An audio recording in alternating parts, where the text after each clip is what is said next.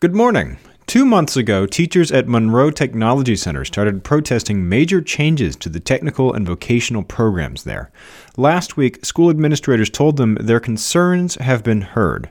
For Tuesday, April 17th, it's your Loudoun Now Morning Minute.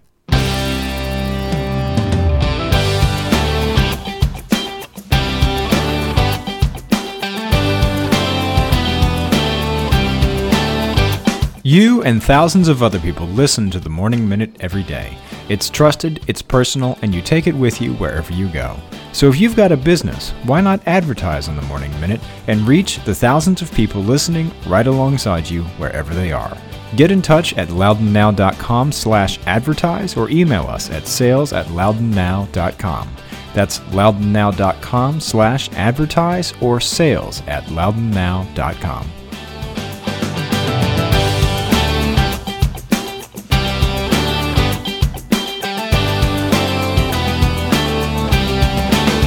Thanks for being with us. I'm Renss Greene. Back in February, school board members got a pile of emails and phone calls as word got out that about two dozen Monroe Technology Center courses would be cut in half. The classes are being cut from two year to one year programs as Monroe moves on to the new Academies of Loudoun campus in the fall. In some cases, that will prevent students from getting the experience they need to get professional industry certifications. Up to now, Monroe has been considered one of the best vocational schools in the nation precisely because it gives students the opportunity to earn the certificates they need to get into the workforce straight out of high school. Last week, Assistant Superintendent of Instruction Ashley Ellis assured school board members that the teachers, students, and parents' biggest concerns have been addressed. The original plan was to cut 23 programs from two year to one year programs. She told them that for three of those welding, graphic communications, and auto servicing technology her staff has decided to keep offering the two year program. As for the 20 other programs, she said school leaders want to maintain high quality programs, but also make sure more students have the opportunity to get into the programs.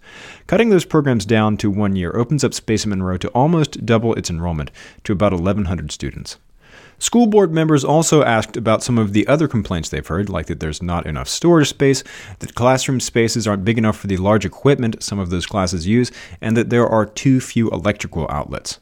Not all of these questions have been answered. Academies of Loudoun principal Tinell Priddy said they gave teachers measurements and photos of the classrooms and storage space in January and are giving them tours of those now.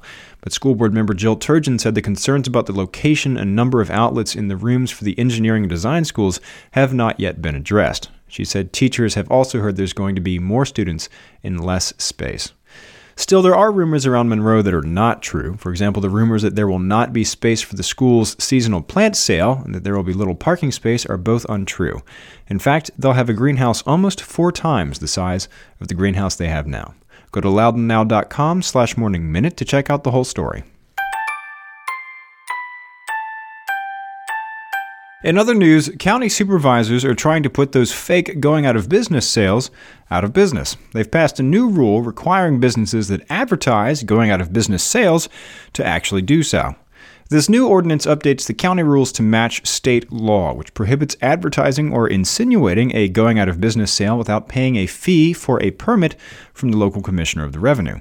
The commissioner of the revenue will then inventory their stock, and once they get that permit, businesses are not allowed to add to their inventory. Violating this ordinance is a Class 1 misdemeanor. A man from Leesburg has died after doing a wheelie on his motorcycle. Fairfax County Police say speed was a contributing factor in the crash Friday evening that killed Reginald Blake Jr.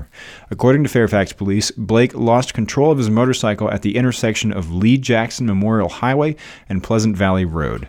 They say he was doing a wheelie when he crashed through some brush and then over a ravine where he was thrown from the motorcycle. He was transported to an area hospital where he died. Loudoun Chairwoman Phyllis Randall and Fairfax County Chairwoman Sharon Bulova will be co-hosting a substance abuse summit today from 9 a.m. to 3:30 p.m. at the Northern Virginia Community College Waddell Theater in Sterling. The summit is meant to provide resources and support for families and residents who are suffering with or recovering from the disease of addiction. The focus will be on substance abuse and dependency as a whole, which does include the opioid crisis. There will be a panel of speakers from public safety, nonprofits, the faith community, private industry, healthcare, and recovering addicts and their family members. They'll be holding breakout sessions for frank talk about the epidemic. You can see the list of speakers in the story on our website. And I just thought I'd mention it. A couple of our folks were down in Richmond over the weekend to collect some awards. The Loudoun Now team took home 11 Virginia Press Association awards for reporting, photography, design, and column and editorial writing. Our photographer, Douglas Graham, won six awards all on his own, including Best in Show for his photo of horses leaping over a jump in the Oatlands point to point races. We also won two of the top three prizes for investigative or in depth journalism, but I'm just bragging now. You can check our website to get the whole story. We've also got a write up there and video of the Lovettsville Town Council candidate forum that we organized and moderated over the weekend. You can get the full story on that and all these stories over at loudounnow.com.